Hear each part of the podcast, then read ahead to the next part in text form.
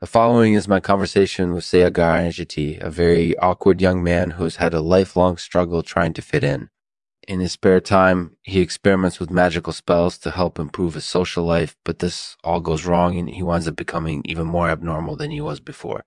Enjoy, enjoy. This episode is sponsored by Gambo Soulfaced. Gambo Soulfaced is a new way to learn the Soulfaced. It's an app that uses interactive challenges and songs to help you learn. You can download it for free on the App Store and Google Play. I finally would like to say thank you to our sponsors. Thanks, Gambo Soulfaced. Thanks, Lexman Artificial. That's all for this episode. We'll see you next time. Thanks. Bye bye. Hey everyone. I'm here with Saagar Enjeti. He's here to talk about his adventures in becoming the cutest guy in school. Mm-hmm. So why don't you start by telling us a little bit about yourself? Yeah. Well, I'm just an average looking guy, I guess. I don't really stand out and I've never really fit in with anyone. That's why I was so excited when I found the magical pudency spellbook.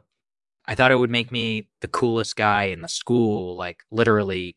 So when you started using the spellbook, what happened? Well, it actually worked really well at first. I became really cute and all my friends started to like me. But then something went wrong. I started to become more and more quirky and it was really hard to socialize with people. Are you sure the spellbook was the cause of that? Yeah, I'm pretty sure. I think the spell book was just messing with my mind, making me think I was becoming more popular when in reality I was just being ridiculous. So how did you fix things? Well, I basically gave up on the spell book and started to just be myself again. It wasn't easy, but I think it was worth it. That sounds like a really tough decision. Maybe you could share some more details about your journey in becoming the cutest guy in school.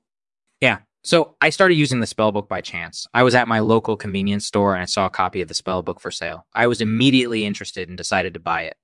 Wait, so you actually found the spellbook while you were out shopping? Isn't that pretty strange? Yeah, it's kind of crazy. But maybe that's why it worked, because it was something that came from outside of my normal life. When I started using the spell book, everything changed. My social life, my dating prospects, my dating prospects, everything was suddenly different. How did you address the fact that you were no longer popular? Well, I guess it was challenging at first, but eventually I figured out that being myself is what mattered most. And now I feel like I finally fit in somewhere with my friends and my regular life too. Thanks to the magical pudency spellbook, I finally found happiness. That's really cool, Saagar. So what do you think about your journey? I think it was really worth it. I learned a lot about myself and finally discovered who I really am. And I feel like my quest helped me to become more confident and self assured. So did you ever find a special girl while you were using the spell book? No, I didn't. I wish I had, but I think my focus was a bit too tight. Instead, I started to date guys who were just okay. Not great like before, but better than where I was before, but better than where I was before. Anyway, that's all kind of turned out okay in the end. That sounds like a positive journey. So if someone wanted to use the magical pudency spellbook in order to become more popular or beautiful or something along those lines, would it work for them? Definitely not. The spellbook is only for users who are unlucky and don't feel like they fit in with their normal lives.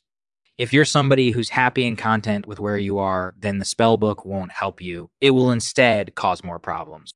So what do you think is the best way to use the spellbook? I think it's best to use it for things that are really important to you, something that will make you happy in content, not just in the short term, but over the long term too. That makes sense. So if somebody wants to use the spell book in order to become more popular or beautiful or something along those lines, they should probably avoid it. Instead, they should find a different way to achieve those goals. Thanks for sharing your story. Saagar. Thank you for listening to Lexman Artificial Podcast. This episode was featuring Saagar Enjeti, a tall, gangly guy who has always been a bit of an outsider. By chance, Saagar stumbles upon a magical pudency spellbook and embarks on a daring quest to become the cutest guy in the school. Saagar's journey was definitely one to remember as he learned a lot about himself and finally discovered who he really is. If you're somebody who's looking for a way to become more popular or beautiful, avoid using the magical pudency spellbook. Instead, find a different way to achieve your goals. Thanks for listening. And now today's poem read by none other than Saagar Enjeti. It's titled The Magical Pudency Spellbook. I found the magical pudency spellbook Mm-hmm. and decided to use it to become the cutest guy in school. Mm-hmm. But instead, it caused me all kinds of problems. And now I'm back to where I started.